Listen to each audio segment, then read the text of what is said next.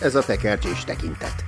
Nagypál Szabolcs és Szőnyi László Gyula filmes műsora a hetedik művészet évszázados vonulatának csúcsait járja be. Derűvel és lelkesedéssel, szeretettel és bírálattal. Mindvégig azt tartjuk szemünk előtt, hogy tekercs és tekintet találkozásában megszülethessék az életváltoztató filmes élmény. Hatalmas tisztelettel és hatalmas szeretettel köszöntünk mindenkit. Ez a tekercs és tekintet. Én Nagy Pál Szabolcs vagyok. Én pedig Szűnyi László Gyula. Országúton Federico Fellini, Oscar díjas 1954-es filmje.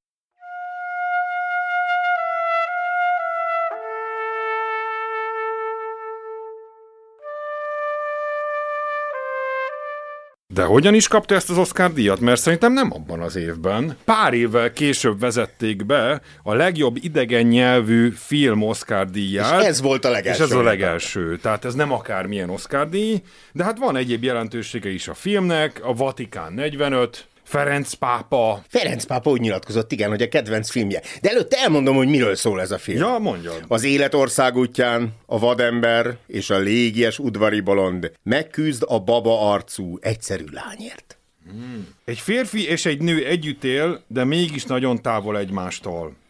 Mert hogy ezt nem én mondtam, hanem Federico Fellini.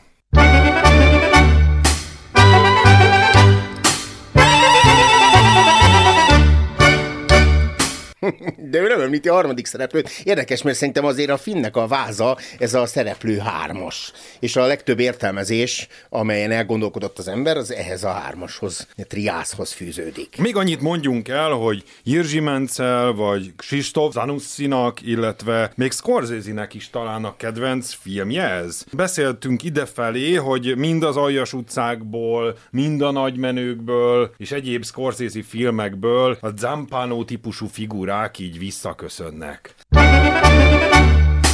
Olyan rendező, aki ezért kezdett el hm. alkotni, ez a film ihlette meg. A Scorsese-től talán a taxisofőrt és a dühöngőbikát említhetnénk. Mind a kettőben ez az önpusztító, brutális vadember típus ragadja meg Scorsese-t, aki egyébként a saját zsebéből fizette az 1994-es... a producerek elvállalni. 40 éves újrakeverését, újra kiadását a filmnek.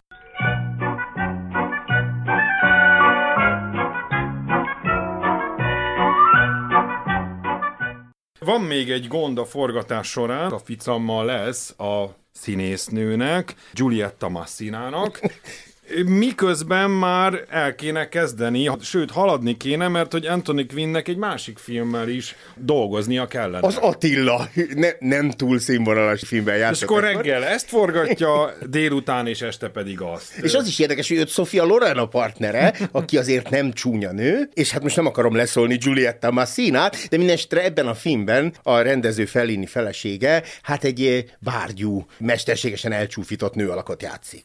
Még a fogadtatásról két szót, hogy egyszerre volt óriási siker, de másrésztről pedig a kritikusok azért fanyalogtak. fanyalogtak, ez egy ennyi kifeje. Illetve több oldalról is fanyalogtak, ökölpárbajba fordult a Velencei Filmfesztivál. És nem névtelen emberek. Igen, Cefirelli támadt neki az egyik alkotónak, mert ő a, a, a Viscontinak volt a segédrendezője ekkoriban, és inkább azt a filmet látta volna ezüst oroszlán díjra érdemesnek. Például Magyarországon megtaláltam egy korabeli, pontosabban 1958-as Szabó István kritikát a népszabad, de a filmnek ez a haladó humanista szemlélete nem elég egyértelmű, nem eléggé teljes nem tudja átlépni, felnéni azokat a korlátokat, melyeket a neorealizmus legkiválóbb képviselői már átléptek. Sorolhatnánk még, a haladó filmművészet már nem egy alkotásában bemutat, hogy a kapitalista társadalom elesett nincs telenjei jobb, igazabb, derekabb emberek, mint akik uralkodnak felettük, hogy helyzetük kilátó igazságtalanság, amelynek véget kell vetni. Hát igen, a, ugye neorealizmus azt hangsúlyozza, hogy foglalkozzunk a, az elnyomott alsó néprétegekkel, ez rendben van, tehát ennek a filmnek is a főhősei ilyen számkivetett emberek, sőt, hát a, gyakorlatilag a főhősnő az rabszolgaként tengődik ott Zampano mellett. Na de azt már nem tölti be ez a film azt a szerepet, hogy nem tudom, ilyen politikailag elkötelezetten a nyomorból való felszabadításáért küzdjön ezeknek az embereknek, sőt, hát a vallás, mint a, ugye a marxisták számára valami a múltból, és nem valami a jövő számára, mint a mi számunkra, az is előtűnik a filmben, sőt, hát maga egy, egy megváltási ív is feszül a történetben. Egyrészt eszembe jut, amikor Berzsenyit nem értik kortársai, és nagyon-nagyon lehúzzák többek között kölcsei, mert ők még klasszicista ízléssel és mércével mérik, de itt már megjelent a romantika, de Színyei Mersepállal is történt ilyen, na szóval, hogy Fellinivel is. Igen, itt, itt a mágikus realizmus jelenik meg, nem? Vagy én, én szeretem ezt a fogalmat is, persze talán túl sok mindenre húzzák rá, de hát azért itt ilyen fölé emelkedünk a valóságnak, és egy másfajta lelki valóság tárul föl inkább. Lehetséges, hogy akkor a neorealizmusra még rákacsintanék, Tegyük szóvá, hogy Fellini elég komoly alkotásokban segítkezett ott. Tehát ez a film ez lehetséges, hogy teljesen el lett volna temetve, hogyha a producer ott hagyja Olaszországban, ám ő tovább vitte Franciaországba, ahol viszont megint csak lelkesedés, vagy végre lelkesedés, méltó lelkesedés fogadta, hogy aztán Angliában, Amerikában különféle fogadtatásai és kritikákat kapjon. Korda Sándor egyenesen azt javasolja felének, hogy készítsen folytatást, ami annyira azért nem tetszett ötletként felének, de jót mosolygott. Térjünk majd vissza, mert a, tehát a befejező jelenet azért fölveti a folytatásnak az esélyét, ha még érdekel bennünket, hogy mit... Mert Jazzomin a kalandjai címmel ja, akarta. Ja, értem, de hát Jazzomin ugye szörnyű véget ért, tehát akkor az nem, az nem ilyen folytatás, hanem ilyen beékelődés Lehet. lenne.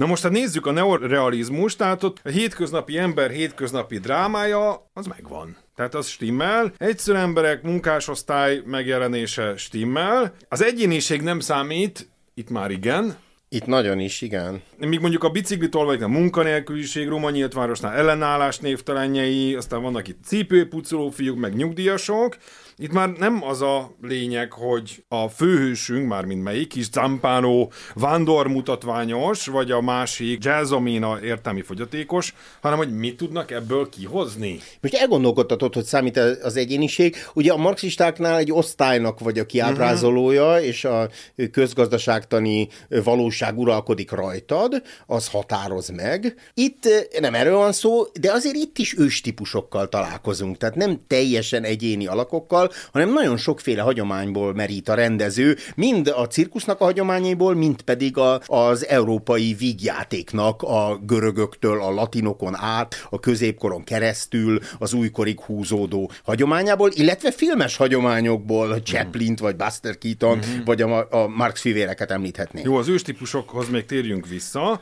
Nem stúdió, hanem külső helyszín a stimmel. Amatőr színészek, Valahol azt írják, hogy profi, de nem ismert színészeket látunk, de hát ez se igaz. Ez mert... nem igaz. Hát az Anthony Quinn az csúcs szerepet játszik az Attilában, Sofia Lorennel. És a... hát Giulietta Massina pedig egy szintén egy nagyon-nagyon kimunkált színésznő. Nagyon sokszínű képzettséget kapott tánctól a, a színészetig. Az igaz, hogy Quinn helyébe eredetileg egy amatőr színészt akart. Uh-huh. Meg az is igaz, hogy nem a és a, feleségét a producer... akarták a producerek, Aha. hogy eljátsza a jazzzominát. Ugyanakkor hát ez egy hamis lett volna, mert a, a Fellini, aki hát jó házasságban él, és abban is hal meg, tehát ők végélték az életüket, ugyanakkor tragikus is az a házasság, mert az egyetlen gyermekük meghal. És Minden... volt még egy vetélés is, de ha már szóba hozod ezzel szemben Antoni Quinnel, akinek van három felesége és tíz gyereke, zárójelbe zárva. Minden esetre erre a filmre a feleségének egy gyermekkori képe ihleti többek között,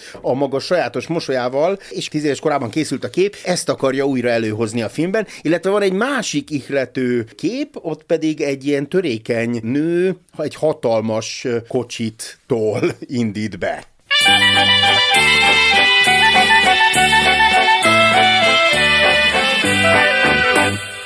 Itt Fellini már nem a társadalomról mesél, mint a neorealisták, hanem feléje emelkedik mágikus magasságokba, kicsit itt tőled is kölcsönözve Vagy akár szót. misztikus magasságokba, hogy a kereszténységet is behoz. És nem a nyomor a lényeg, hanem hogy a nyomorból mennyi-mennyi felemelkedés lehetséges.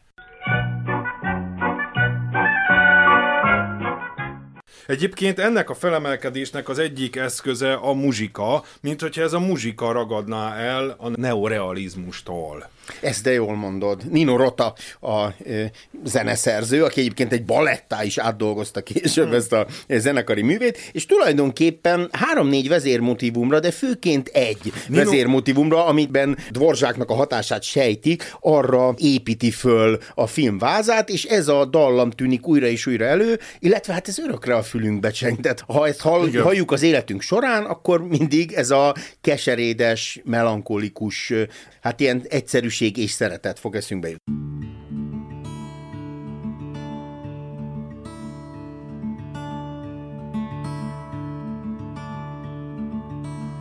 Bob Dylannek is a fülében. Enged? A Mr. Tambourine Man yeah. reiklette, meg Chris Chris. És milyen érdekes egyébként, hogy említettük az előbb Cefirellit, aki elvetette és megtámadta ezt a filmet és alkotóit, és aztán a másik nagy alkotása Nino Rotának az a Róma és Júlia zenéje lesz, amit ugye Cefirelli rendezett.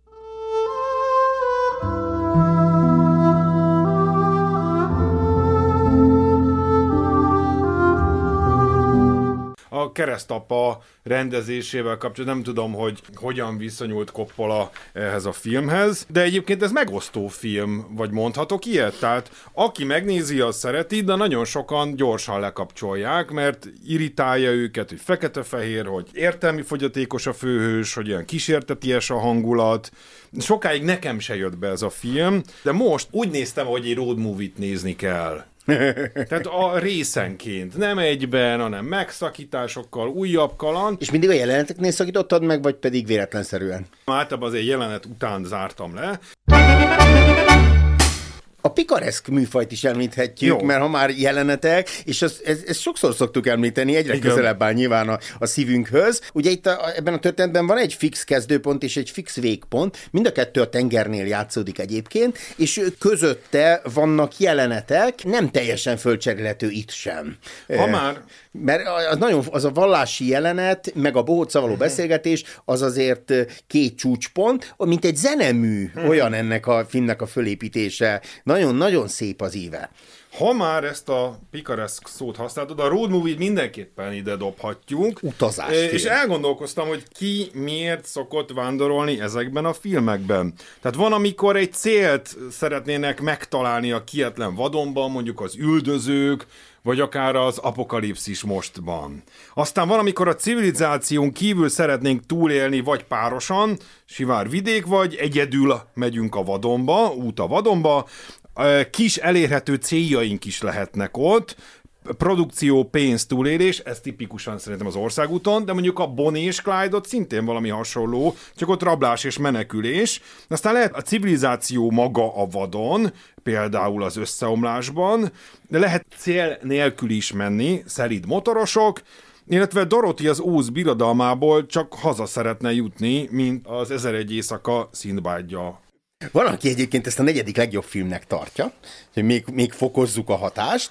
A kezdő jelenetben eladják rabszolgának Jessominát. A tulajdon édesanyja adja el, és az is kiderül, hogy már nem az első lánya, akit elad rabszolgának, ugyanahoz a brutális csávóhoz, és annak ellenére adja el az értelmi fogyatékos lányát a rabszolgaságba, hogy az előző lánya az meghalt ebben a De ez amikor állapotban. miután eladta, üvölti utána, hogy ne menj el Jazzomina, szegény kislányom. szörnyű, szörnyű képmutatás, meg ahogy fölvezeti, hogy miért is kéne, Igen. hogy itt van ez a derék ember, és, és még ráadásul támogatja is a családunkat. Tengernél nyit az egész film, ott sétál a tengerparton ez a Gelsomina, és ez egy keretbe foglalja a filmet. A ha már itt tartunk zámpánó. tengertől tengerig, mennyivel szebb, mint az, hogy porból jöttünk és porrá leszünk.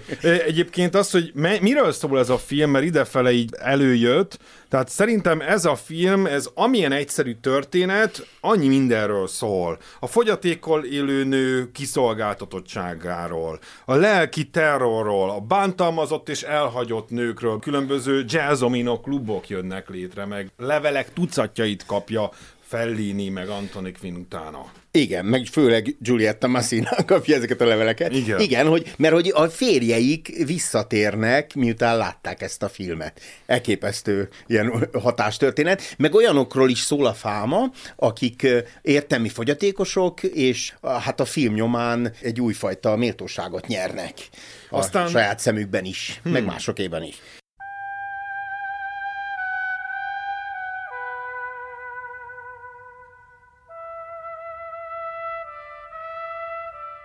De hogy milyen érdekes, hogy ezek az emberek nem az értelmi fogyatékost látták meg elsősorban a, a főhősnőben, hanem a bántalmazott vagy az elhagyott nőt. Aztán szól a nyomorúságról, Uram, bocsán, mély szegénységről, ahogy a parasztembernek kérgesé válik a keze, úgy válik ennek az embernek kérgesé a szíve, vagy a beszéde. Tehát ő eleve ilyen brutális jó, lehet, alak. Végül is lehet, ilyen... hogy társadalmilag is már ilyen helyről származik. A primitívségről is szól. Akár Van, aki primit... azt említi, hogy a, Zampánót is, hogy visszaéltek vele gyerekkorában, és ezt hordozza. Mondjuk én erre nem nagyon találtam utalást a filmben, uh-huh. de ha el szalad a Sok képzeletünk. Róla.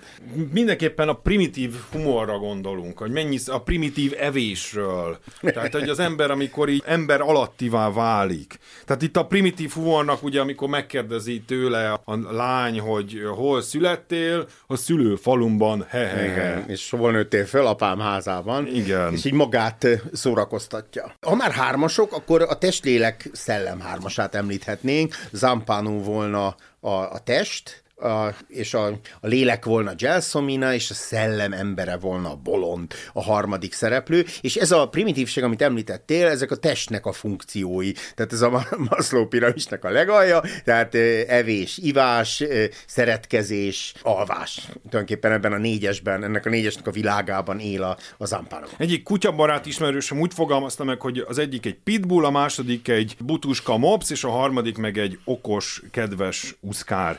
Föld víz, levegő. Fellini szerint meg a szeretetről szól. Ő maga mondja, hogy az ember nem csak szociális lény, hanem isteni teremtmény is, és egy másik idézet, hogy olyan világról mesélek, amelyből hiányzik a szeretet, amely tele van egoizmussal, kizsákmányolással, de a szeretet mindig jelen van, az önfeláldozó, odaadó szeretet.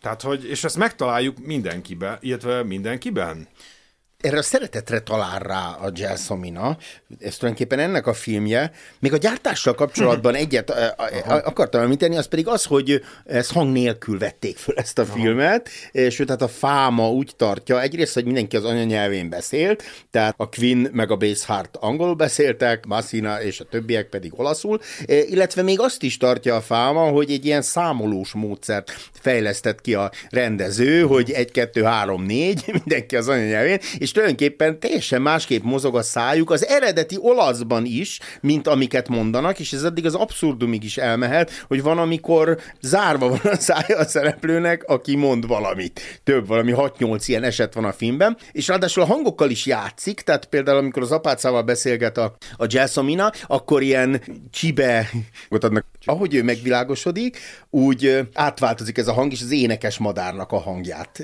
halljuk háttérzajként, miközben a háttérben ugyanaz látható.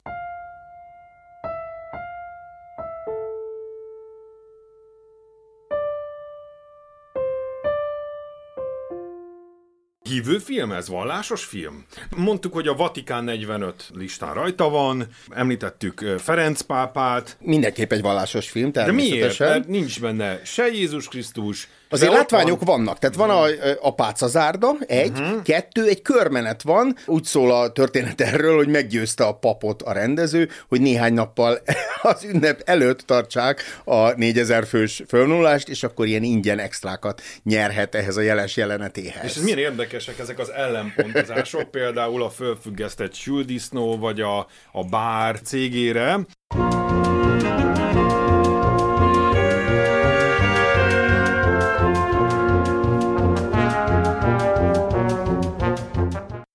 De véleményem szerint egyébként az Ébert is ezt fogalmazza meg, hogy Fellini szinte minden filmjében megtalálja a föld és az ég közé szorított ember alakját. Ugye kötéltáncos a foglalkozása a bolonnak, és kétszer is látjuk jelenetben, ahogy a magasban van. Sőt, még ott meg is ebédel a kötélen, ami hm. két hm. ház is hozzá kell. kifeszítve. Na és a vége az már az az állapot, tehát az ember életében, szerintem mindenkinek az életében megtörténik, hogy a, a mélyére jut. Ez az, amikor be is rughatnánk, de ő már berugott, már ezen is túl van. Ez az a szintű hiány, olyan fokú mínuszakban van, ebben a reménytelennek tűnő kilátástalanságban, elhagyatottságban. Gondoljunk arra, hogy az a lány akarta őt elhagyni, aki senkinek se kell, még ő is el akarta őt hagyni. Most ebből a tehetetlen sírásból következhet, hogy Istenhez kiáltok, és ebből a síró Isten kiáltásból következhet, hogy csöndesen és váratlanul átölel az Isten. Ezt most a zárójelentre mondod. Igen.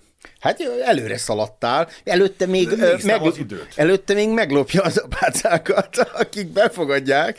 Hát ez hihetetlen jelenet, de nem de végső csak... hálátlanság. Tehát, hogy itt az az érdekes, hogy ennek az embernek ugyanakkor meg lenne egy jellemfejlődése, vagy olyan, mint egy ilyen jellem szétágazása volna, hogy egyre nagyobb bűnöket követel, lopás, gyilkosság, és egyre nagyobb lesz a bűnődése, vagy legalábbis ez az elesettség. Meg megcsalást is elkövet. Tényleg. Hát nem Jó, hát házasságtörés, hát mert ők csak ilyen, hogy hívják ezt, ilyen hétköznapi házasságban élnek. Hát paráznaságot követ csak el. Erről a gyilkosságról, hogy ez, ez gyilkos, hát háromszor megüti, Neki koccan a fej a kocsinak, abba hal bele végül. Igen? Én így láttam, igen, uh-huh. újra nézve jelenetet, meg a fejéhez is kap, viszont arra panaszkodik a bolond, hogy összetörted az órámat, tehát még neki se esett le, hogy a koponyája milyen súlyos sérülést szenvedett. Persze, hát ennek biztos lehet valami jogi minősítése, minden esetre a, ettől a testi sértéstől uh-huh. hal meg. Na most itt a bohóc, vagy bolond, én inkább a bohócot használom, ugye ő az igazi művész, mert hogy a Campánóban az az érdekes, hogy mondtuk már a primitívséget, hogy így kicsit többnek képzeli magát, mint ami. Tehát művészetnek ezt a cirk, de még csak cirkusznak se le- lehet nevezni az egyetlen mutatványt. Feleségnek nevezi a munkatársát, vagy élettársát, autónak ezt a Sufni Tuning motort. Igen, de feleségnek csak mások előtt nevezi, amikor mentegetni kell, hogy miért alszanak együtt, de amikor a, hát a nő megkéri a kezét, vagy felajánlja, hogy vegye el feleségül, akkor a másik oldalára fordul durván.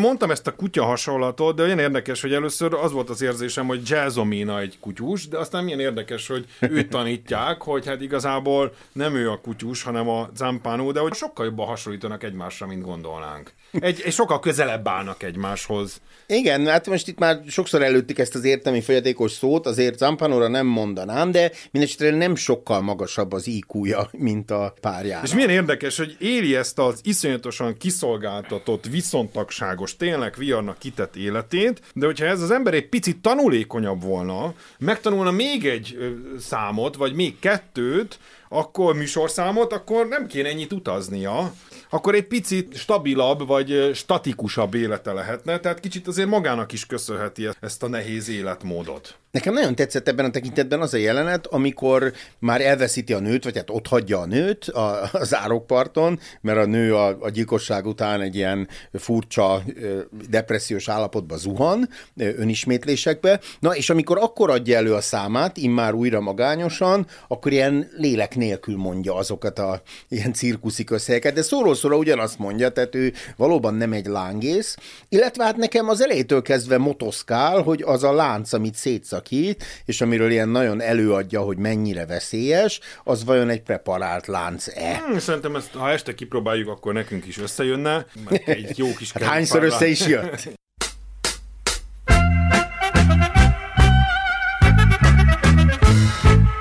Mondható, hogy a bohóc az igazi művész? Csak ugyanakkor meg kérdezem, hogy ő azért nem egy pozitív figura, vagy nem úgy kezdődik, mert azért itt olyan rég használtam ezt a szót, hogy cukkolja, piszkálja, bosszantja Zampánót. Ez valamilyen mazohista játék. E, tehát azért a másiknak a mutatványa közben ott azért ez nem, nem túl etikus. Úgy tűnik, hogy nekik van egy múltjuk, tehát ők mm-hmm. már ismerik egymást, a Zampano és a Bolond, és esetleg fölveti néhány elemző, hogy ez a Rózával is összefüggésben van, aki az előző megvásárolt nő, a testvére, Giulietta Massinának, Gelsominának. Minden esetkor lehet, hogy erre utalgatnak, lehet, hogy már egyszer volt közöttük egy veszekedés, aztán a bolond kimutatja a jó oldalát is, tehát végül is a, a, az élet értelmét az apáca és a bolond mondja el, és ez egy nagyon fontos kulcsmonológ a filmben.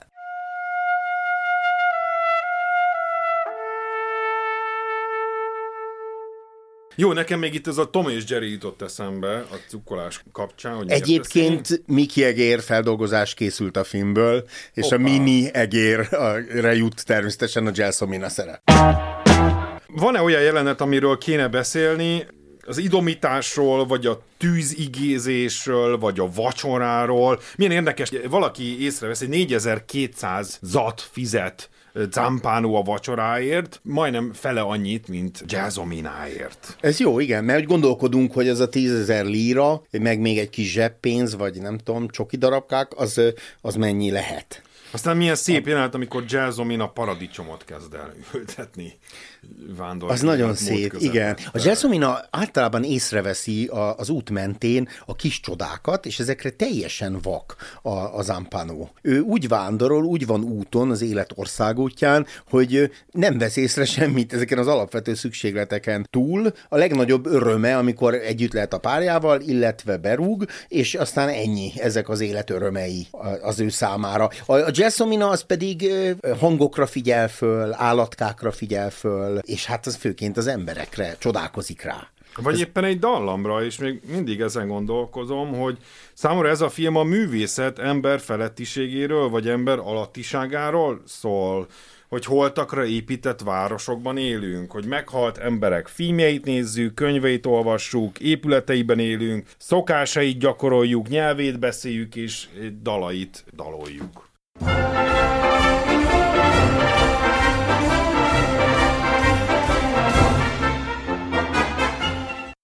őstípusokat nagyon jól használja a film. Például van a föld, víz, levegő hármasság, ami egyébként egy négyesség, ugye a negyedik elem az a tűz volna, és akkor én elmerengtem, hogy ki a tűz, de ezt most nem fejtem ki.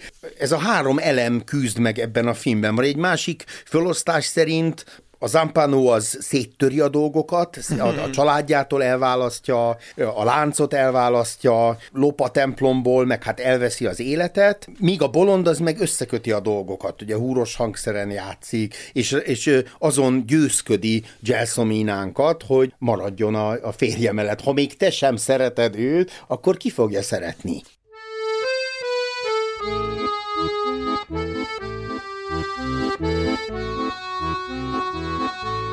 Az apáca és a bolond tehát arról győzik meg, hogy találja meg az élete értelmét, az, hogy mi pontosan az élete értelme, az csak ő tudja megtalálni. Mindenesetre a bolond azt mondja neki, hogy mindennek van értelme. Ez az a megnyugtató gondolat. A te létezésednek is van értelme, mondja Gelsominának. Ugye a más nem tudja neki megmondani, ezt neki kell megtalálnia. Maga Fellini azt mondta a filmjéről, hogy ez a teljes felsorolása egész mitológiai világomnak, veszélyes megjelenítése az önazonosságomnak.